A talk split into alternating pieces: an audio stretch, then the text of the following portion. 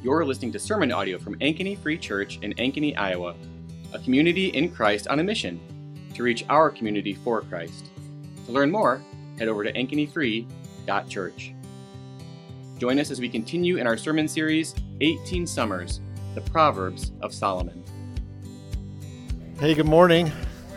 My name's Todd. I'm one of the pastors here at Ankeny Free Church.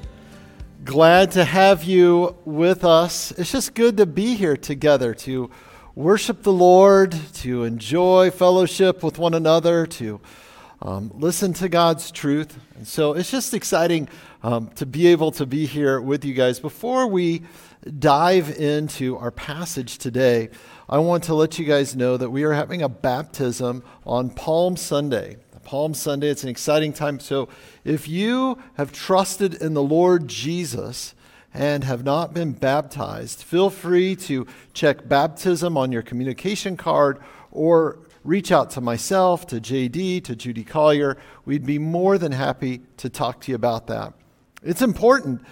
Uh, at the Jesus' last words in the book of Matthew are Go therefore and make disciples of all the nations baptizing them in the name of the Father, the Son, and the Holy Spirit. And so when you just look at the first part of the Great Commission, which is what we are to be about as a church, they mention baptism. You know, it's this picture of us being buried with Christ and then us rising again to this resurrection life. If you have questions about that, we would love to help you. Just simply reach out. We are in the middle of a series called 18 Summers. I'm sure you guys have seen the little kind of logo there with the 18 Summers. You're wondering maybe what is 18 Summers? It's Proverbs is a book that is a, written from a father to a son. And we wanted to capture that brief window that if you are a parent, you have when kids are living under your roof, where you have an opportunity to influence them in a particular way. That time is short. For most, you get 18 years. So 18 summers worth of focus there for your kids on their life. Of course, there's more to that than just the summers, and God's word is good for all of us. We are in the middle of this journey then through the first nine chapters. And as we look at our passage today, we will be talking about the future. The future. Wouldn't it be great if you knew the future? Oh, the choices you would make today if you knew what was happening tomorrow. And I'm sure many of you have thought about things you would have done differently in the past had you known what you now know. I have that feeling. When I was a kid, I would get toys and I would, like a moron, open them up and play with them with my friends. Had I known that if I would have just kept them in the box and sold them to my friends and other people decades later, I would have made so much money. But like a fool, I just played with them with other people. If I'd only known. If I'd only known. Maybe bought two, right? If I'd only known. Well, I think that in many ways, if we knew what we knew now, looking ahead, maybe we'd do things differently. And there's some ways that we learn these things, right? One is called experience. We kind of walk through life and we pay dumb tax uh, Daniel Pink, in his book, The Power of Regret, says this, though. He says, If feelings help our thinking, and if our thinking then leads to doing, then regret can make our life better.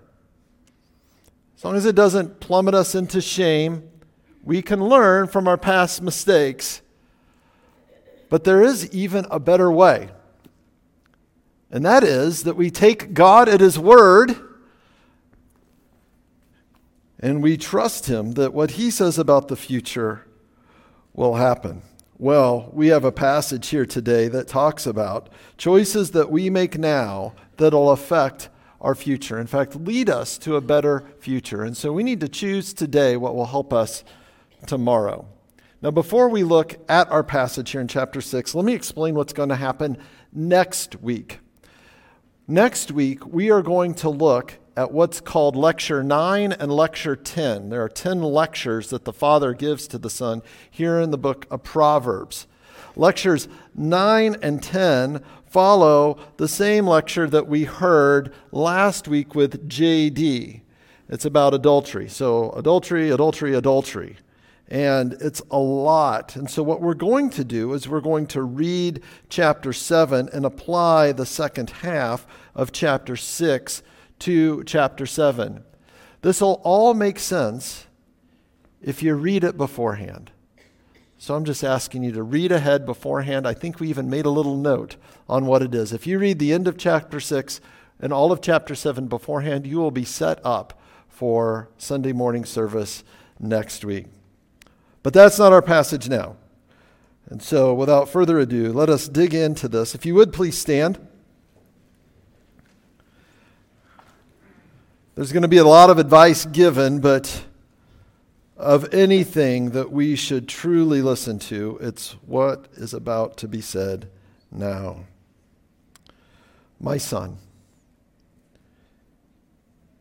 if you have been put up, if you have put up security for your neighbor, have given your pledge for a stranger, if you are snared in the words of your mouth, caught in the words of your mouth, then do this, my son, and save yourself for you have come into the hand of your neighbor.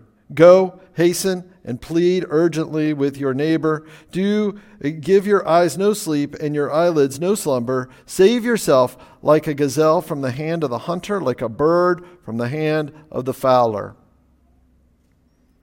Go to the ant, O sluggard, consider her ways and be wise, without having any chief, officer, or ruler she prepares her bread in summer and gathers her food in harvest. How long will you lie there, O sluggard? When will you arise from your sleep? A little sleep, a little slumber, a little folding of the hands to rest, and poverty will come upon you like a robber, and want like an armed man. A worthless person, a wicked man, goes about with crooked speech winks with his eyes, signals with his feet, points with his finger, with perverted heart devises evil, and continually sowing discord. Therefore, calamity will come upon him suddenly. In a moment, he will be broken beyond healing. There are six things the Lord hates, seven that are an abomination to him haughty eyes, a lying tongue, and hands that shed innocent blood a heart that devises wicked plans, feet that make haste to run to evil, a false witness who breathes out lies, and one who sows discord among brothers. Let us pray. Father, we desperately want to know what to do today so that our tomorrow might be better.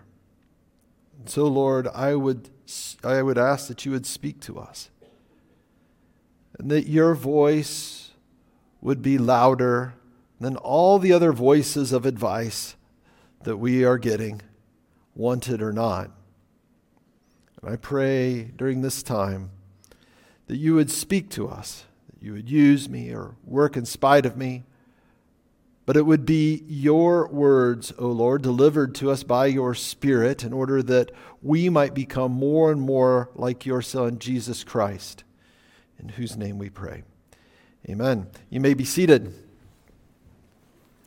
So, yeah, choose today what will help tomorrow. Choose today what will help tomorrow. We're going to look at three areas here in our passage where choosing today will help you tomorrow. And our first area is in the area of debt in the area of debt. Now, the Bible has a lot to say about money matters, has a lot to say about debt. I encourage you to do a more robust Bible study in order to better understand that. The Bible also has a lot to say about helping the needy and the poor and being gracious and generous. And I pray that you would also read all that there is to be said about that as well. This passage talks about something that's quite narrow, quite narrow in its scope. And that is this it is about giving a pledge for someone else. So, this is about taking on someone else's debt. Now, why would you do that? Well, this is like what we would call co signing a loan or you know, joining someone else and taking on a particular note. There may be some reasons that you would do that. You know, parents may be trying to help their kids get a good start. And they won't get a loan without you co signing it. But I think the heart of what's going on in this passage is someone that does this, maybe out of concern or pity, they're moved by someone else's pain and they want to help that person in their pain. And so, in order to help them, they feel like they need to co sign this loan that they are going after. And what will happen here is you will be trapped. And you will ultimately, most likely, be bearing the burden of that debt. The comparison here is like being an animal that is snared or caught. And I have never hunted gazelle by driving them into a stone enclosure, which is probably what they're talking about in verse 5. And I've never hunted birds by trying to ensnare them. But I grew up in rural northwestern Missouri. And so I've seen animals get trapped. So we grew up in the country, and my dad would plant, plant sweet corn. And one year, the raccoons were getting into the sweet corn. And so he called up my friend, Michael Fisher. And Michael came out and he brought his traps, these cages that would trap the raccoons in it. And I don't know if you have ever seen a raccoon that has been trapped in a small cage, but the sounds and the sights are disturbing. This is a ferocious creature and they want out. And the reason they want out of this trap is because they don't see a ton of good options as to what's going to happen next. Just like that raccoon. That's where we're at. If you engage in co signing there, here for a neighbor or stranger or, or someone else a particular debt. Now, maybe a good tip here, especially since a lot of these are driven maybe by emotion or pain or a desire to do good and want to help, or, or maybe even to not being able to see clearly, unless you are an individual that because of your financial life you you take on debt of people and somehow work your financial magic that that somehow generates money for you. If you're like most of us what you need is probably a good friend that can give some outside advice. A good friend that can give some outside advice. Someone that can say, maybe explain to me again what's going on here. Help me understand. Because oftentimes, not only is this a bad decision for you, it's probably a bad decision for them. And there's a failure to see that there's probably some other options.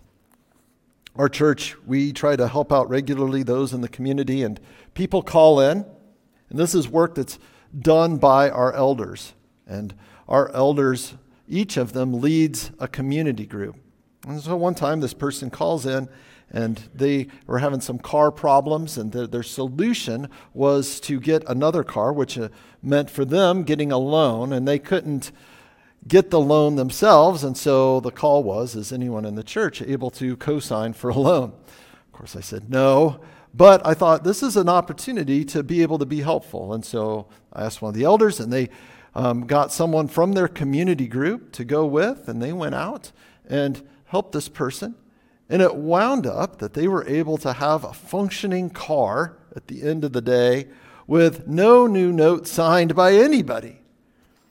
There's usually other ways, and it requires wisdom because oftentimes you're just you're so trapped that all you see is one way out when usually there's other ways out as well. And so, if you want to have a better tomorrow and not be broke, be wary, be very cautious, be extraordinarily hesitant to co sign another note for somebody. It is like you're the raccoon walking into the trap, just hoping whoever comes to get the trap will let you out nicely. Second, laziness. Laziness. Verse 6 Go to the ant, O sluggard. So you have the choice here of what kind of insect you want to be, right? You can be an ant that maybe, you know, whatever little brain cells they have are working hard and thinking of the future, or you could be a slug, I guess technically not an insect, but a creepy crawly creature that just kind of oozes along and just goes about very slowly wherever they go. And here they're encouraging you to be the ant. If you're not like the ant, what will happen to you is you will be robbed. And you won't be robbed by a person, you'll be robbed by yourself or by this thing called poverty and want. They will come upon you late at night and you will be undone. Uh, the issue here is, is to be prepared and not be lazy, to think now of what needs to happen in the future. And we live in Iowa, and even though today is a nice day, I, I sometimes am shocked that there's any creatures that come around in the spring. I mean, it is so cold in the winter, and the snow can be so thick. It's, I mean, it's miraculous to me that any creature is able to endure that. And yet, there's a whole host of creatures that are able to walk through the winters, that are able to navigate that. And it's because, whether, however much intelligence they have, they know they need to prepare for what's coming. Likewise, we need to do that as well. Now, when we talk about preparing, and we most, you know, here focus on hard work, um, I, I know that the Bible has a lot to say about work and rest and the idolatry of work. So, again, read through the entirety of Scripture to get a very balanced perspective on all of that. There are ways that I think that we try to pursue rest, but maybe they don't really do what we think they do. You know, four to five hours of screen time a day and you know 20 plus hours of video games probably doesn't lead to the rest we think that it will. And so we don't want to delude ourselves in thinking that something is going to lead to something that it really doesn't. And i think that's wise when it comes to thinking about what it means to not be lazy but if we really think about some of the issues that we come about i think there's a key point here for our parents and so, our parenting point is teach your kids to work hard. Teach your kids to work hard. So, if you are a parent, you need to teach your kids to work hard. There's a saying, kind of an old, kind of non Bible proverb, but I think it fits rather nicely. Prepare your child for the path, not the path for your child. Let me say that again. Prepare your child for the path, not your path for the child. That there is a tendency to want to clear the way so that your children will encounter no difficulties and no suffering. You solve all their problems, you do everything for them. Don't do that. Instead, prepare your child to be able to navigate the path. I was driving in my car years ago, and this radio program was talking about success. Now, it wasn't a Christian program, but I thought what they said was very interesting. And then the program, they said that they can point out success down to two key factors. There's two key factors that are the strongest determiners whether someone would be successful. The first, do you have successful parents? well, that's not so helpful. You know, if you're you don't really get to choose who you're, you know, the family that you're born into. Maybe that speaks well, like, you know, if you're a parent, you got to get your act together. But I think for, for, some, for most of us, we're like, well, I, I want to be successful in life. That doesn't help me so much. The second is, though, in our control, and that is work hard. The ability to work hard. I, let me tell you the story of two people. The first is this guy named Ben. Ben was very bright. Ben did very well in high school. He wound up being valedictorian, but it required no work for Ben to do that. When Ben went off to college, though, he wasn't a partier. He probably played a decent amount of video games, but you know, didn't get caught up in a lot of things, didn't have some girlfriend or whatever. I mean, just he was just there. And after his first semester, he was on academic probation, and on his second semester, he was asked to leave the university. You see, Ben did not know how to work hard. There's another guy, and his name is Eric. And Eric was a solid student in high school. Um, not the top, but Eric worked hard in high school. It, he put forth effort. And when Eric went to college, he was on the dean's list every single semester. And I don't know what you think would be the best determiner of success in college, but based on my very small sample size of two guys I know, I would pick the solid student that knew how to work hard versus the valedictorian who didn't. Work hard, work hard. Our, I love our girls, and, and they do really well. And so, you know, as a parent, you want to help them along. And so, one of the things I tell them is I want you to do three things. I want you to love the Lord, I want you to love others, and I want you to work hard. It's that important, I think. The ability to work hard, the ability to persevere, the ability to have focus and determination in the midst of obstacles, the, the ability to think about choices, difficult choices I need to make now so that life can be better tomorrow. In, in fact, you think about the things that we do as followers of Jesus. You know, I tell you all the time, you need to study your Bible, uh, tie God's word to your heart. You need to pray. There needs to be fasting. There needs to be, you need to be here, spend time with other people. All of those things, these spiritual practices, you know what we call those? Spiritual disciplines. Why do we call them disciplines? Because they're hard work. You got to be focused. You know, if, if you do something religiously, it means you put forth concerted focused effort, that there was intention to do things a particular way. And we need to, right? I mean, if you want to be the sort of person that understands how God sees the world and how God wants you to see the world, you, you got to know your Bible. Well, let me tell you a little bit about this book. I mean, it was it took 1,500 years to write, over 40 different authors in three different languages across three different continents from people of all sorts of walks of life. The, latest book was you know, written 2,000 years ago. It's thick, there's a lot of things we don't understand. I mean, that's why we call it Bible study. It's because you have to study it. You have to take it slow. You have to ask a bunch of questions. It's not intuitive. It's, it's, it's work. You got to work at doing this. You want to be the sort of individual that sees the Spirit of God begin to transform your life? It takes work.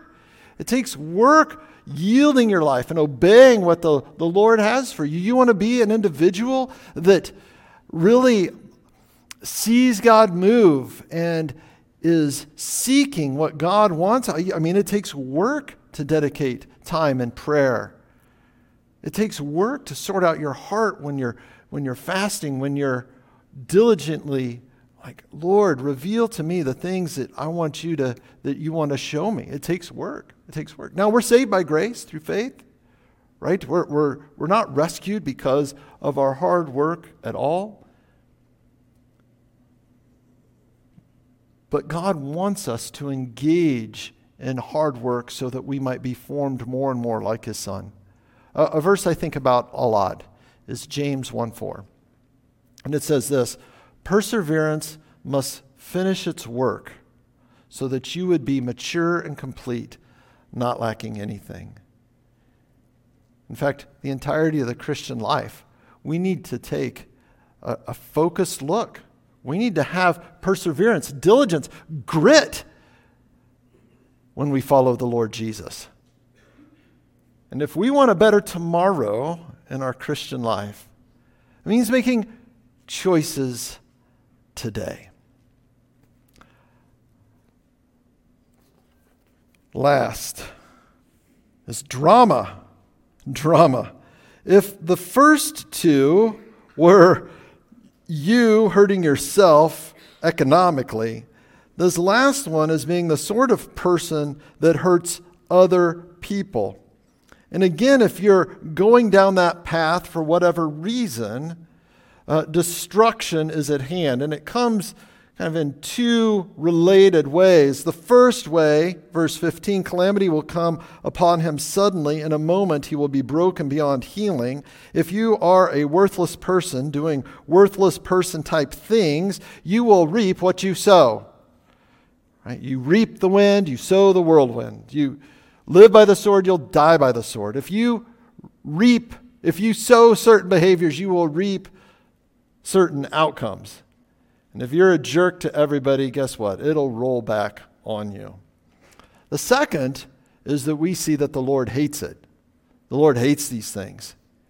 And in using kind of a poetic, proverbial kind of um, device, we see that there are six things the Lord hates. Wait, no, not six, even seven that are an abomination to him, intensifying the hatred of this.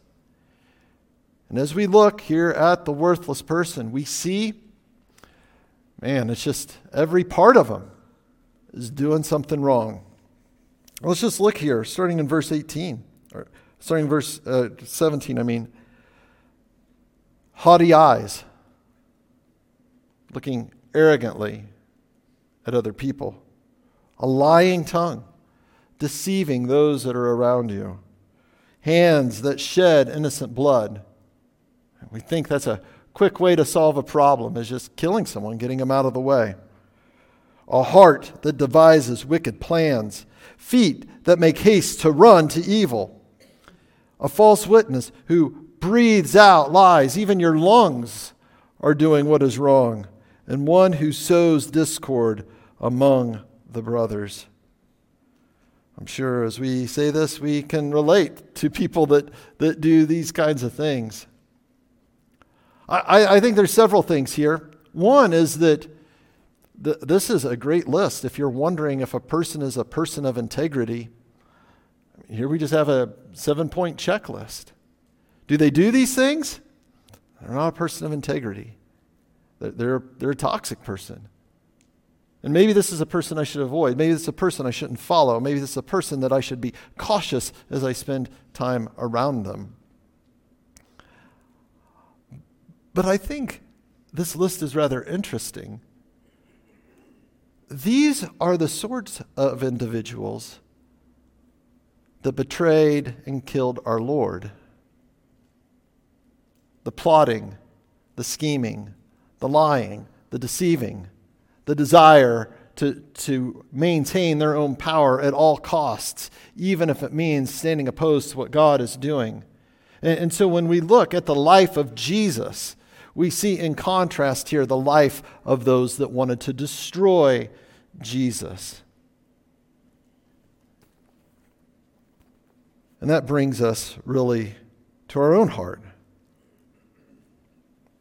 That we're reminded that when we're surrounded by worthless people, the Lord is with us and the Lord is faithful. And there may be tough times, but He knows what it's like to be under attack by worthless people. It shows us the Lord's redemption. You know, we were worthless people. And instead of being destroyed, the goodness and grace of Jesus to us in the gospel came to us. Our eyes were opened and we saw that we needed help, we needed hope. Our trajectory was one of destruction, and yet here the Lord is giving new life. We also see faithfulness now, because maybe you look at this list and you're like, there's still a few things I do on here. I'm, I'm not altogether not worthless, according to this list.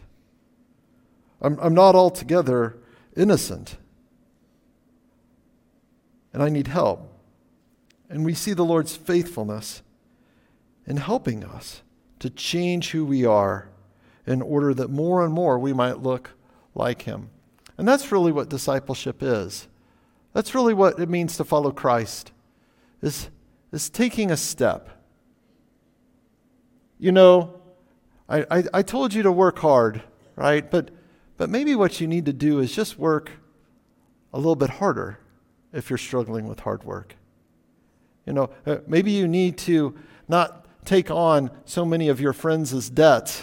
Just, just maybe lessen the load. Maybe that's the step for you. Here, too, maybe there's an area of this that the Lord wants you to take a particular step in. But just taking a step in your walk with Christ, I think that's what God calls us to.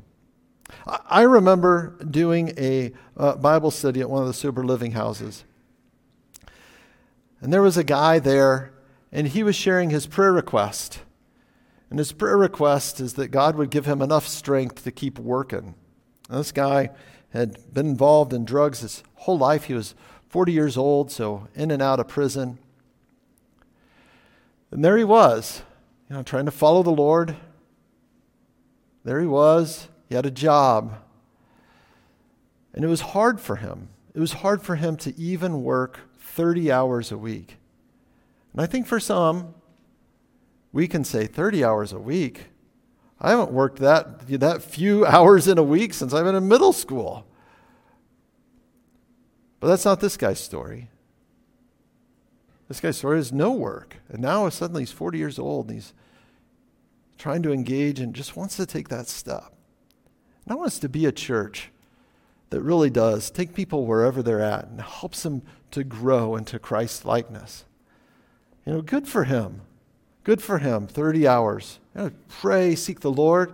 Uh, maybe, maybe we'll get that to 35 and maybe we'll get it all the way to 40. Who knows? We know there's imbalances on the other end. But I want to be around people that want to do that with me. And I know that, that you want to grow and be like Jesus as well. And so you need people around you that help you take that next step in growth so that your today and the choices you make will help you be better off tomorrow. As the worship team comes forward, I'd love to um, once again remind you if there's something that we can do for you today, um, just take a moment and fill out your care and connection card. Maybe there's a prayer request. If there, there's a spot here, if you're interested in baptism, maybe you want to know what it means to trust the Lord Jesus. Maybe you're eager to take a step and you don't know quite what that means. I would love to get to know um, and be able to help on any of those kinds of things. I'd like to invite us to a time of prayer. So if you would bow your heads.